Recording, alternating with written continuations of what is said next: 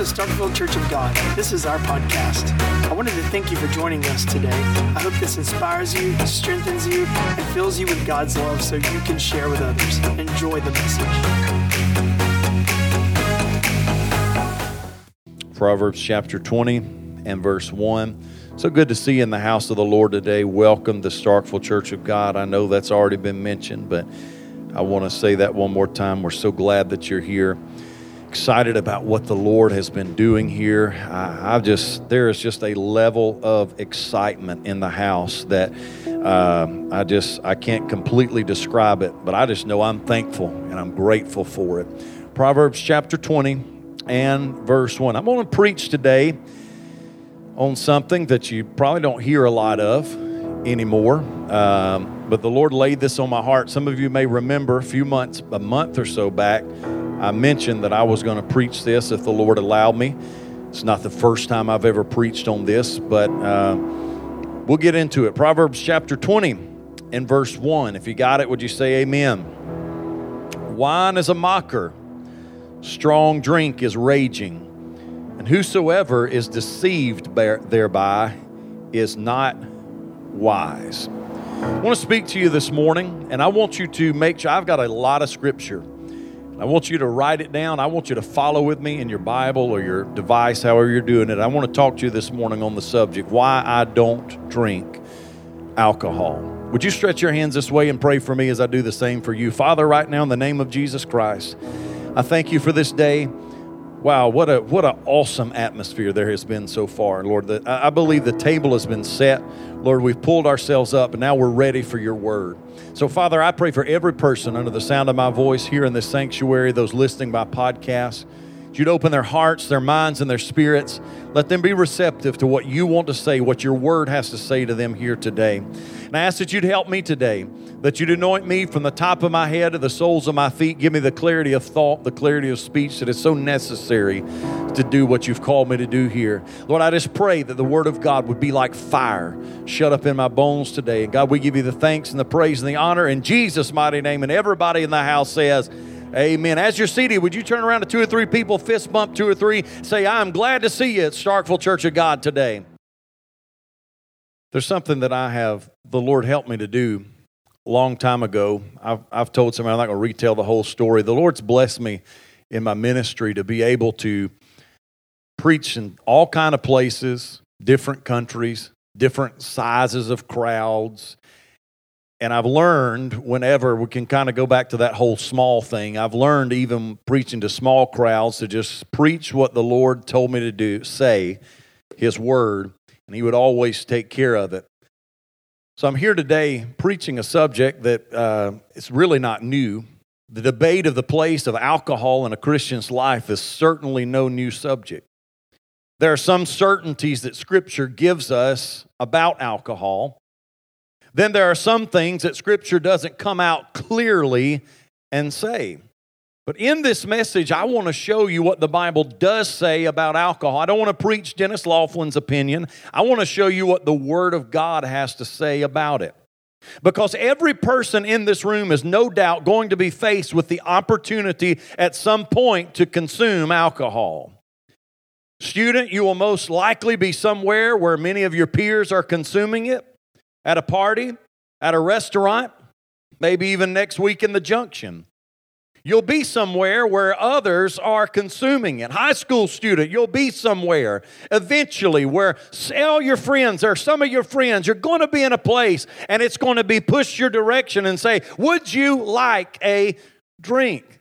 Hey, even a preacher, I'll give you this, it's kind of funny uh, uh, in, a humorous way here, I won't ever forget in 2014, I was down in Baton Rouge for the game that Dak really became Dak, the stiff arm and the win against LSU. But as we were walking in, those LSU fans weren't expecting it. As I was walking into Tiger Stadium, I was walking, and all of a sudden I felt something kind of hit me in the chest, and I grabbed it as soon as I could. And this guy was like, it was a beer. He was like, here, I had on my Mississippi State stuff, and he's like, here, you're going to need this before this night's over with.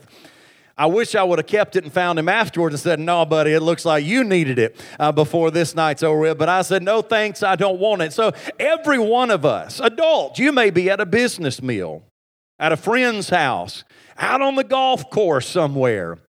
And you're going to have the opportunity to decide whether or not you're going to consume alcohol. And when the rubber meets the road, it is you that has to decide if you're going to allow alcohol to be a part of your life or not. Because I'm telling you today, if you don't, most likely somebody else is going to decide for you. Hear me, young person, if you don't decide right here and right now what part alcohol is going to play in your life, it's going to end up being forced on you. If you don't decide where your standards are, and that's not just with alcohol, that's with anything. If you don't decide your standards, if you don't set your standards, I'm telling you that the enemy will send somebody your way that will push you in a direction that you don't want to go. Somebody say amen. So this morning I want to give you Bible for this. I want to go first of all, my first main point if you're taking notes is to show you that drinking alcohol is destructive. Go with me to the book of Genesis, chapter 9. The book of Genesis, chapter 9. Again, I've got a lot and I'm going to try to go slow enough because I want you to try to find it. But please, if you if you want to use your phone, if you've got a, a, a, tablet of some sort, an iPad, whatever you're doing, I want you to look at this with me because I want you to know this is not just my opinion. The book of Genesis, chapter 9 and verse 20. The, the flood has come, the ark has sailed, the floods have receded, and now Noah has come out of the ark. And here in chapter 9 of the book of Genesis, verse 20, and Noah began to be a husbandman, and he planted a vineyard, and he drank of the wine and was drunken, and he was uncovered within his tent. And Ham, the father of Canaan, saw the nakedness of his father and told his two brethren without. And Shem and Japheth took a garment and laid it upon both their shoulders and went backward and covered the nakedness of their father, and their faces were backward, and they saw not their father's nakedness. And Noah awoke from his wine and knew what his younger son had done unto him. And he said, Cursed be Canaan, a servant of servants shall he be unto his brethren. And he said, Blessed be the Lord of Shem, and Canaan shall be his servants. You see, we find here that Noah, after getting off the ark, I mean, this was, I mean, Noah survived the apocalypse. Noah was the only one, him and his family, him, Noah, his wife, and his three sons and their wives, they were the ones that throughout all the wickedness of the world, the Bible said, and Noah found grace in the eyes of the Lord. Noah built the ark. Noah preached while he built the ark. Noah survived the flood where every other human that was not on that ark perished. And the ark lands and he gets off the ark and he starts a vineyard. And what does he do? He gets drunk. And what does this drunkenness end up leading to? It leads to a bad situation situation that I don't even have to get into the details. I think just reading it, you see it's a bad situation, and his son ended up being cursed because of it. You can move on a little farther. Look at Genesis chapter 19. Genesis chapter 19 and verse 30. We move on just here in the book of Genesis, and we find another story. Genesis chapter 19, verse 30. It's this is Lot, Abraham's nephew a Lot had been saved. Here again, here again is another person, a person that because of the intercession of his uncle Abraham, God said, I'm going to destroy Sodom and Gomorrah. And Abraham interceded on behalf of Lot, his nephew. And Lot, and originally Lot, his wife, and his daughters escaped. But we know the story. His wife turned back, she turned into a pillar of salt. And now we find Lot here in Genesis 19 and verse 30 with his daughters. And Lot went up to Zoar and dwelt in the mountain, and his two daughters with him, for he feared to dwell in Zoar, and he dwelt in a cave, and his two daughters. And the firstborn said unto the younger, Our father is old, and there's not a man in the earth to come in unto us after the manner of all the earth.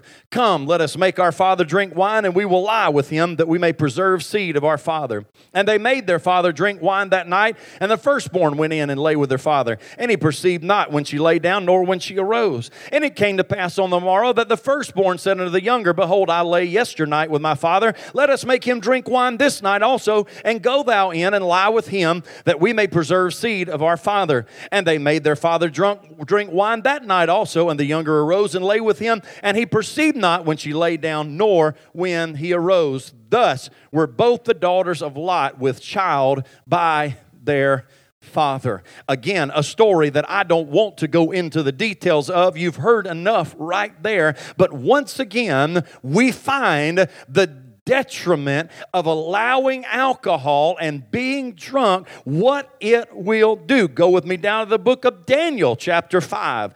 Daniel, chapter 5, beginning in verse 1. The book of Daniel, chapter 5, and verse 1. We come to a guy named Belshazzar. Everybody say Belshazzar.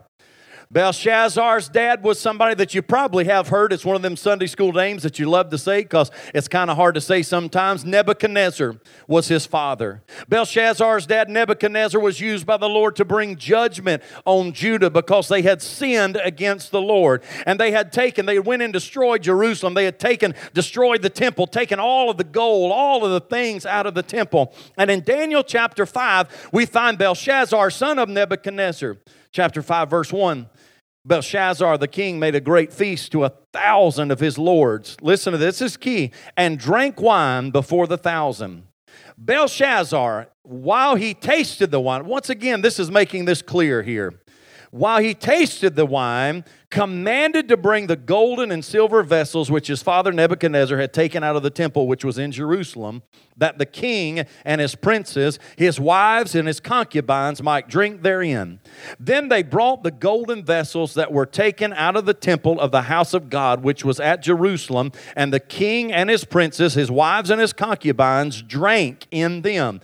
They drank wine and praised the gods of gold and of silver, of brass, of iron, of wood, and of stone. In the same hour, came forth fingers of a man's hand and wrote over against the candlestick upon the plaster of the wall of the king's palace. And the king saw the part of the hand that wrote. Then the king's countenance was changed, and his thoughts troubled him, so that the joints of his loins were loosed, and his knees smote one against another. You see, Belshazzar had gotten into this party, and in this, twice in two verses, it makes sure to let us know that Belshazzar was consuming some wine. And as he did that, suddenly he got bold. Can I just tell you that when you get drunk or you get buzzed or you start consuming alcohol and loosening up, you're going to do some stuff that you normally wouldn't do. And I'm not even going to stop and wait for any amens this morning because I know what I'm talking about is true. And Belshazzar did that. He got full of wine, he got to feeling good about himself, and suddenly, while drunk, he profanes that which is holy. He got bold and said, You know what? Bring all of that stuff from the temple of God uh, in Jerusalem, and we're going to drink out of it, and we're going to party out of it. And he profaned that which is holy. And that's when, if you've ever heard the story, you've ever heard the phrase, the writing on the wall, this is where it came from because suddenly a hand appeared and wrote on the wall, and that night, Belshazzar died. Why? Because he got drunk, and in his drunkenness, he profaned that which was holy. Can I just remind you in this first point that everywhere I look, I find that alcohol will destroy you and it will destroy those around you. I know it's not popular preaching anymore. I know a lot of people don't like to hear this anymore, but I can't help as I look through the scripture. We're going to look at some more, but I can't help but see that there is nothing beneficial that ever happens with it. Secondly, what the Bible says about alcohol. Look with me at Romans chapter 13, verses 1 and 2. Romans chapter 13, verses 1 and 2. I mean, I'm going to take this simple. I want you to get this. Romans 13, verses 1 and 2. Let everyone be subject to the governing authorities, for there is no authority except that which God has established. The authorities that exist have been established by God. Consequently, whoever rebels against the authority is rebelling against what God has instituted, and those who do so will bring judgment on themselves. Can I start at a very basic level right here for some in this room? The law of the land designates drinking at 21, so to drink underage is against the law. And if you are breaking the law, you are disobeying what the Lord has told you to do in His Word. It's the law of the land. It's what God says. So if you're underage, I can just start right there with the basics. And if you are doing something that is against the law, according to the New Testament, he says, obey the laws of the land. If it is a law that does not pit you against what the word tells you to do. Listen, there are times that I don't want to drive 65 miles an hour, but the law says it, and if I break that and I get caught, I'm going to get a ticket. Somebody help me this morning. I don't like everything, but driving 65 or 55 or 35 does in no way jeopardize my relationship with the Lord. And so, therefore, those types of laws, we as Christians, we are commanded commanded to obey them. Well, I got a few of you with me. Ephesians chapter 5 and verse 18. The Bible says, And be not drunk with wine, wherein is excess, but be filled with the Spirit. Now, here's where some people start getting debating, but we can lay this very clearly right here. I can very clearly and very distinctly tell you that if you are under 21 and you are drinking, you are sinning because it's against the law. And I can also tell you that if you get drunk according to the New Testament, not Old Testament, but according to the New Testament, you as a Christian, me as a Christian, we should not get drunk. Now you can say amen to that. that was delayed. Y'all done got nervous or something. I don't know. We know those definitely. Now let's go back to the book of Proverbs where, where our text came from. The book of Proverbs, we're going to go over to, uh, to chapter 23. Book of Proverbs, chapter 23. You know what this is. Most of you know the book of Proverbs, it's a book of wisdom. And so let's find some wisdom here. The book of Proverbs, chapter 23, verses 29. Let's look there. Proverbs chapter 23, verse 29. Who hath woe? Who hath sorrow? Who hath contentions? Who hath babbling? Who hath wounds without cause?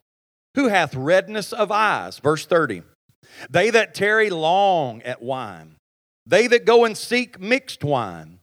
Look not thou upon the wine when it is red, when it giveth its color in the cup, when it moveth itself aright.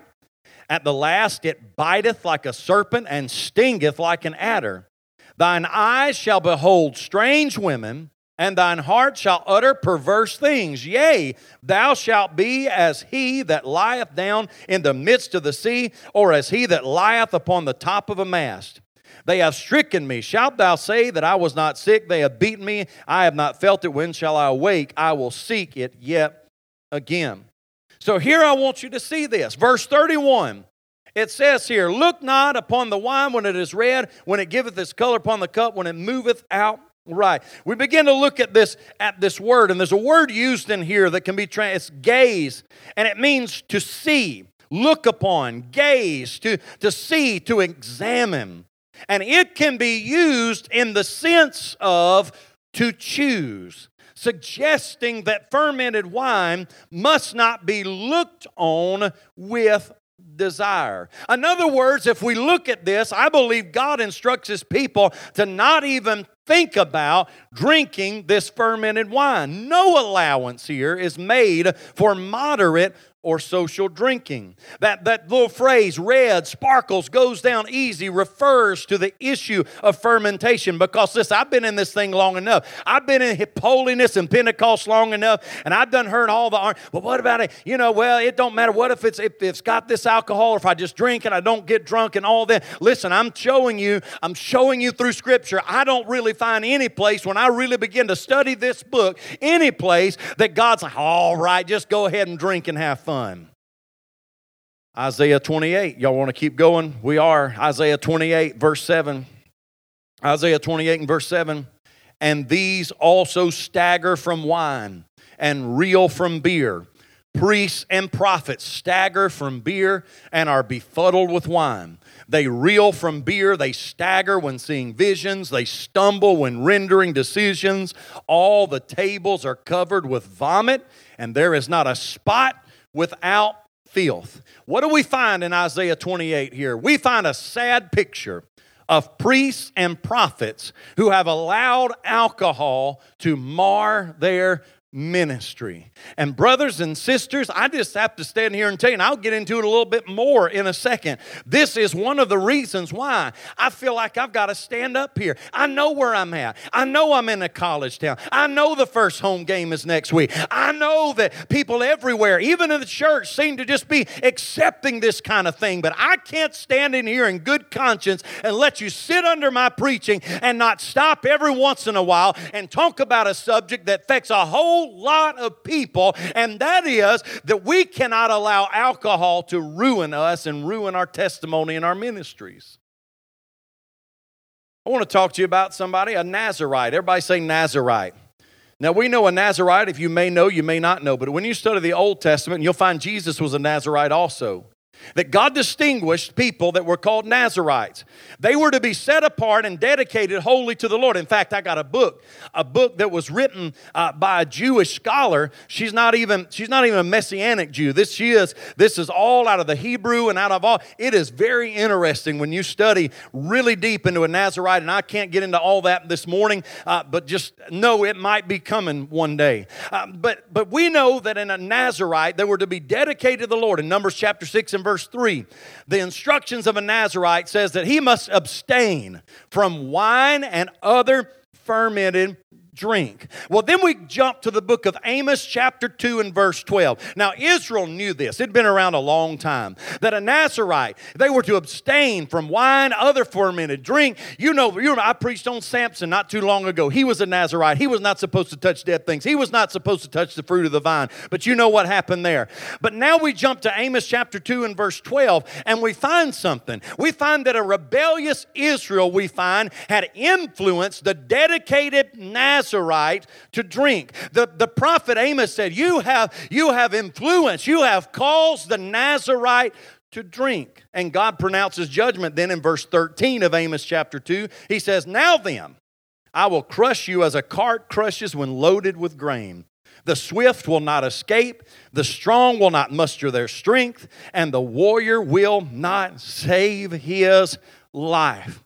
I'm telling you, you say, Pastor, why in the world? Why in the world? Right here at the beginning of a new semester, in the beginning of a new school year, why in the world would you stand up behind a pulpit and preach about alcohol? Because of this right here, because of the fact that the people of God were influencing those that were supposed to be staying away from drinking. And not only were they saying it's okay, but they were even pushing them toward it. And I've just gotten sick and tired oh, Lord, help me, don't let me get in the flesh right? I've gotten sick and tired of these influencing preachers get on social media and drink. I, have seen it. I'm not even going to call any names, but there's been preachers, and I'm not even talking about preachers in denominations that are okay with alcohol. Preachers that are supposed to be in circles that have long rejected alcohol, and they'll get on and they'll have them a little glass of wine, and they'll be preaching about this social drinking is okay. I just got to tell you, y'all can run me out of town on on a rail if you want to, but I know that I've got an eternity to face God, and I cannot stand up here and let you think that it's all right just to go around drinking as Christians and be dry. I have a responsibility. I've got a God that I answer to, and I need to tell somebody that we, as the people of Almighty God, we have a responsibility to stay away from that stuff.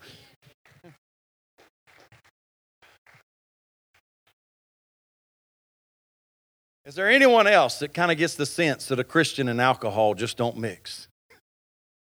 Let's keep on moving. I, I got plenty of time. I'm moving fast here. Then, in this whole debate of things, people talk about the Lord's Supper, communion. Well, when you begin to study that, the Greek word for wine is oinos.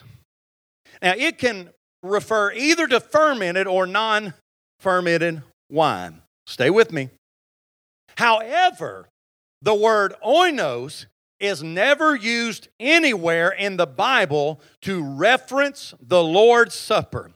In fact, the first three gospel writers use the phrase fruit of the vine. Some want to try to bring it there, but the word oinos that could or couldn't be used for fermented or, or, or just plain juice, that Greek word is never used anywhere in the scripture when talking about the Lord's Supper. In the first three gospels, they simply use the phrase fruit of the vine. Can I take you a little further in this? We know that in this first Lord's Supper, when Jesus established it in that upper room, this was during Passover week, and the law forbade yeast, which comes from the Hebrew word seor, which was obtained from the thick scum on the top of fermenting wine. So, can you really honestly think that Jesus Christ on the Passover week would have brought in a fermented wine that comes from this when it was forbidden anyway in that week of Passover? Folks, I just can't go along with that. Then we find Paul's instruction. I'm giving you some arguments that people give. Paul's instruction to Timothy. 1 Timothy 5:23. He said, "Drink no longer water, but use a little wine for thy stomach's sake and thine often infirmities." So then you get, you know, those that listen. I've, I've gotten older and I've just gotten so tired of people wanting to argue about how they can do wrong and get away with it. But I'm going to give you this because, because some people say, well, Preacher, how do you say that? Paul told Timothy, those that try to explain away and think it's okay to just go ahead and drink. Well, Paul told Timothy to take a little wine for his stomach. Let's go over some stuff. Y'all ready? Water in those days were oftentimes uh, unpure and filled with harmful bacteria or minerals. Purified water is not a problem for the vast majority of Americans today. Wine used for the stomach, according to ancient Greek writings on medicine. I'm not even talking about religious writings. Ancient Greek writings on medicine, wine used for the stomach was often unintoxicating. So some might ask, well, why can't I just use a little wine for the medicinal purposes? Well, today there are many more medications that are available for use. And history tells us that the alcohol content of wine in those days was far less than today. So that's that argument. But even if drinking in moderation wasn't wrong, remember, just listen to me, even if, I'm not saying it is, let's just say even if. Let's go to the book of 1 Corinthians, chapter 10. 1 Corinthians, chapter 10, verse 23 through 24, and then verse 33. 1 Corinthians, chapter 23, all things are lawful for me, but all things are not expedient. All things are lawful for me, but all things edify not. Let no man seek his own, but every man another's wealth. In other words, not seeking after that person, but looking out. It's not all about me, me, me. You've heard me preach this many, many times. This world is telling us it's all about you, it's all about what you want, it's how you want to feel good, it's everything that you want. But the Bible said, hey, this is not all about you, but think about your brother or sister in Christ. Verse 33 now. Even as I please all men in all things, not seeking my own profit, but the profit of many that they may be saved. Now, the issue here in 1 Corinthians chapter 10, before you say, oh, Pastor, you're taking that out of context, I know what it's about. It's talking about food that had been sacrificed to idols. And Paul here is telling them listen, you can eat this food, even if it's been sacrificed to idols. We're, we're out of that now. He said, except if it causes somebody else to stumble. Oh, Lord, help us. For every person here that can drink in moderation, there is most likely somebody besides you who can't. And you can't risk causing them to stumble. You see, I'm, real, I'm, not, I'm not stupid. I know that there are some people that can consume alcohol and they can do it in a moderate way. They can drink it and they're not going to go and get drunk. They can drink it, have a little bit here, have a little bit there. They're not in danger of, of getting hooked on it, getting drunk, becoming a drunk, and all that kind. I realize that. I know that there are people that can do that, but can I tell you for a certainty that there's a whole lot of people that can't? There's a whole lot of people that when they do take one drink, it don't stop with just one drink. there's a whole lot of people that if they do take drink that first beer, it's not going to be just the first beer. It's going to be the whole 12 pack or the whole case or the whole keg. They're going to drink and drink and drink and drink. 1 Thessalonians chapter 5 and verse 22 says, Abstain from all appearances of evil. Oh boy. Now, here's where we don't like to go a whole lot anymore because we don't preach holiness a whole lot anymore and we don't talk about these things a whole lot anymore. But can I tell you that even if, again, even if it were okay to drink, now we stand on this ground of if, if is me drinking, is it going to influence somebody else in their life and cause them to stumble? I'm almost done. Third and finally, can you drink alcohol and get close to the Lord? Leviticus chapter 10 and verse 8. Remember that the tabernacle was the Old Testament representation, representation of the, in, in the physical of what in the New Testament would happen in the spiritual. Remember, we do not live according to the law, I know, but the Old Testament teaches us a lot of things about God. Remember, God never changes. But the Old Testament teaches us things about the Lord and how He operates and how things go. And so let's go to Leviticus chapter 10 and verse, verses 8 through 10. And the Lord spake unto Aaron, saying, Do not drink wine, nor strong drink, thou nor thy sons with thee, when you go into the tabernacle of the congregation, lest ye die. It shall be a statute forever throughout your generations. And that ye may put difference, oh God, between holy and unholy, between unclean and clean. Let me tell you what Scripture also does that the closer to the presence of God you could get, the requirements got stricter and stricter.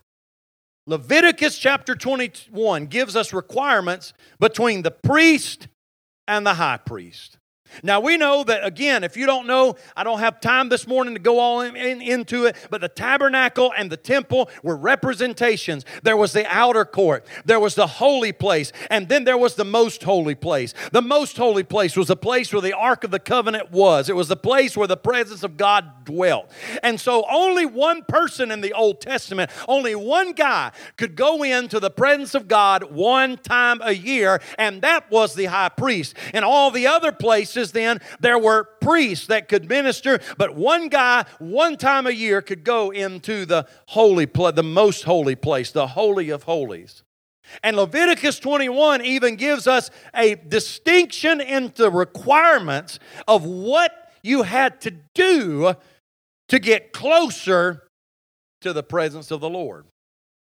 According to Leviticus chapter 21, a priest could marry a prostitute or a divorced woman. A high priest could not marry a prostitute or a divorced woman. According to Leviticus chapter 1, a priest that would never go into the presence of the Lord could only touch the dead body of a close relative. But the high priest who would go into the very presence of the Lord could not touch any dead body. It didn't matter if it was their spouse, their wife, or their children, they could not touch any dead body. A priest who was in the outer court or even in the holy place couldn't shave his head or shave off the edges of his beard. A high priest, the Bible said, he couldn't even allow his hair to be unkempt. He couldn't even allow his hair to not be brushed or fixed to go into the presence of the Lord. You're saying, Dear God, Pastor, are you saying that you got you got to brush your hair? To no, what I am trying to show you is this: that there are things. Yes, we know with the new covenant, the New Testament, Jesus' death, His blood. There are things that has changed, but there are also some things that have not changed. And the thing that never changes is God. And one of the things that we find about the Lord is, listen to me, the closer you want to get to Him the more you have to be willing to give up. I like that in verse. I'm going to read that one more time in Leviticus chapter 10 and verse 10. that it may put a difference. Remember, it was when, and the Lord spake unto Aaron, Do not drink wine or strong drink, thou nor thy sons with you when you go to the tabernacle of the congregation, lest you die. And it'll be a statute through all generations. Verse 10 that and that ye may put a difference between holy and unholy, between clean and unclean. So here's what I'm saying. I want to encourage you.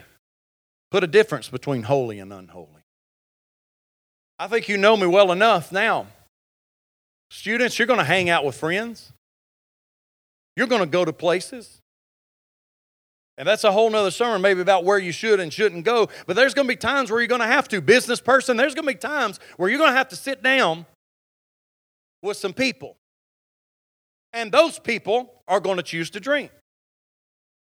And you're going to go to some place. Look, even before they started selling alcohol, I think we all, if you've been around enough, I've sat by enough people that go into the stadium and they buy the big cup of Coke and then they pull out the little Jack Daniels out of their purse or bag and dump it in there. Am I being too real for you? I don't want to make y'all nervous here.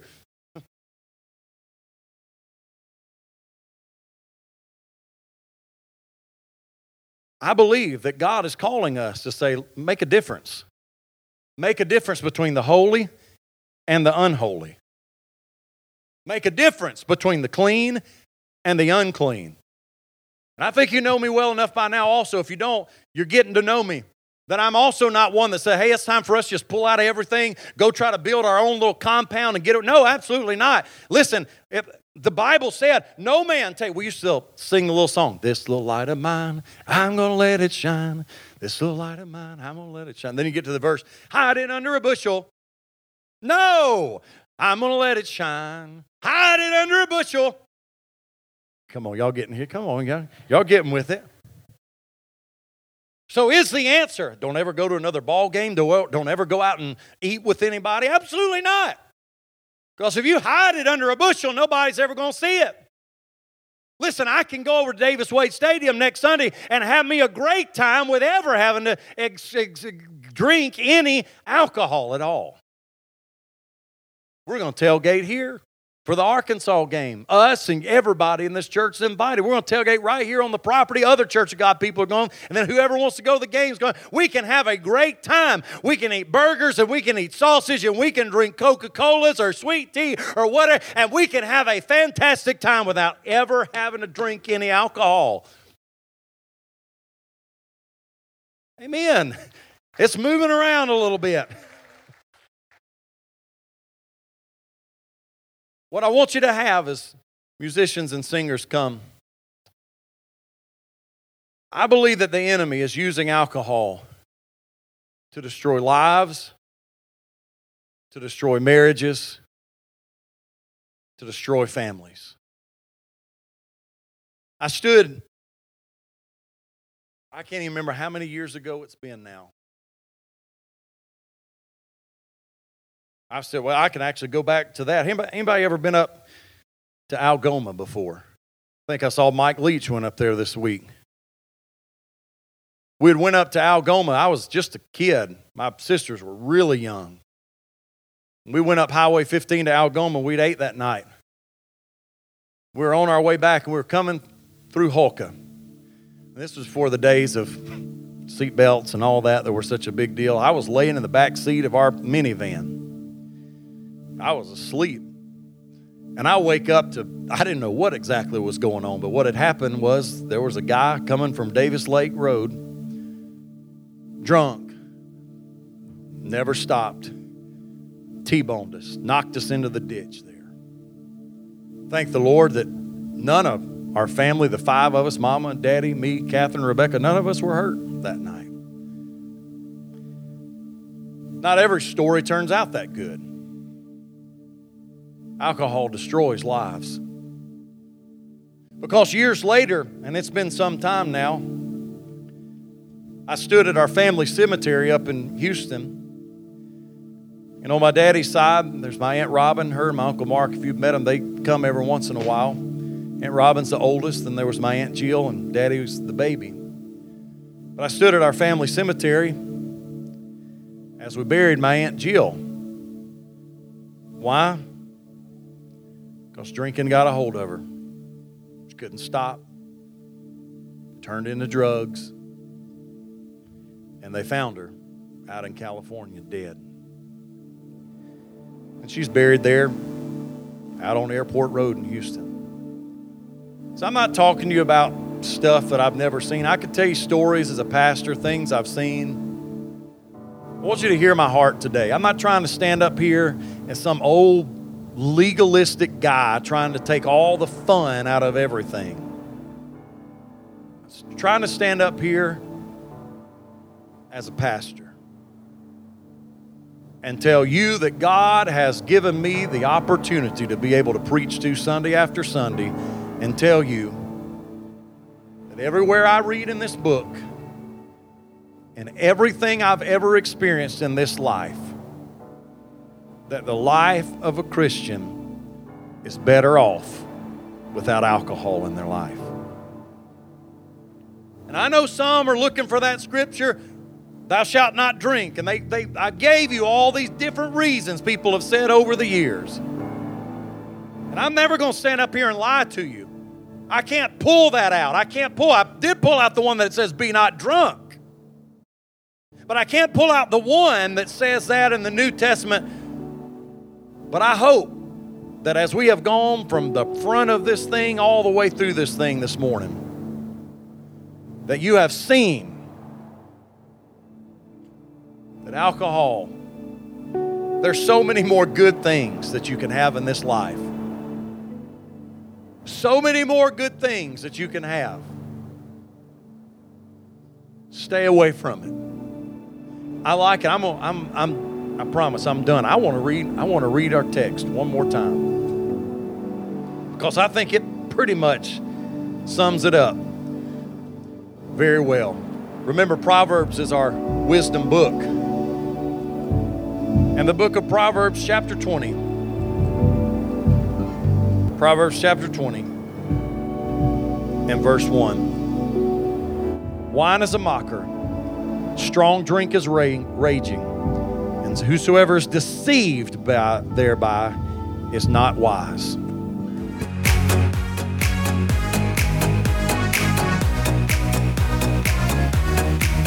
Thanks for listening to our podcast. To find out more about us, follow us on social media at Starkville COG. Special thanks to those who generously support this ministry. If you would like to give, visit us at starkvillecog.com forward slash give. And if you've enjoyed the podcast, please subscribe. Thanks again for listening. We'll see you next week.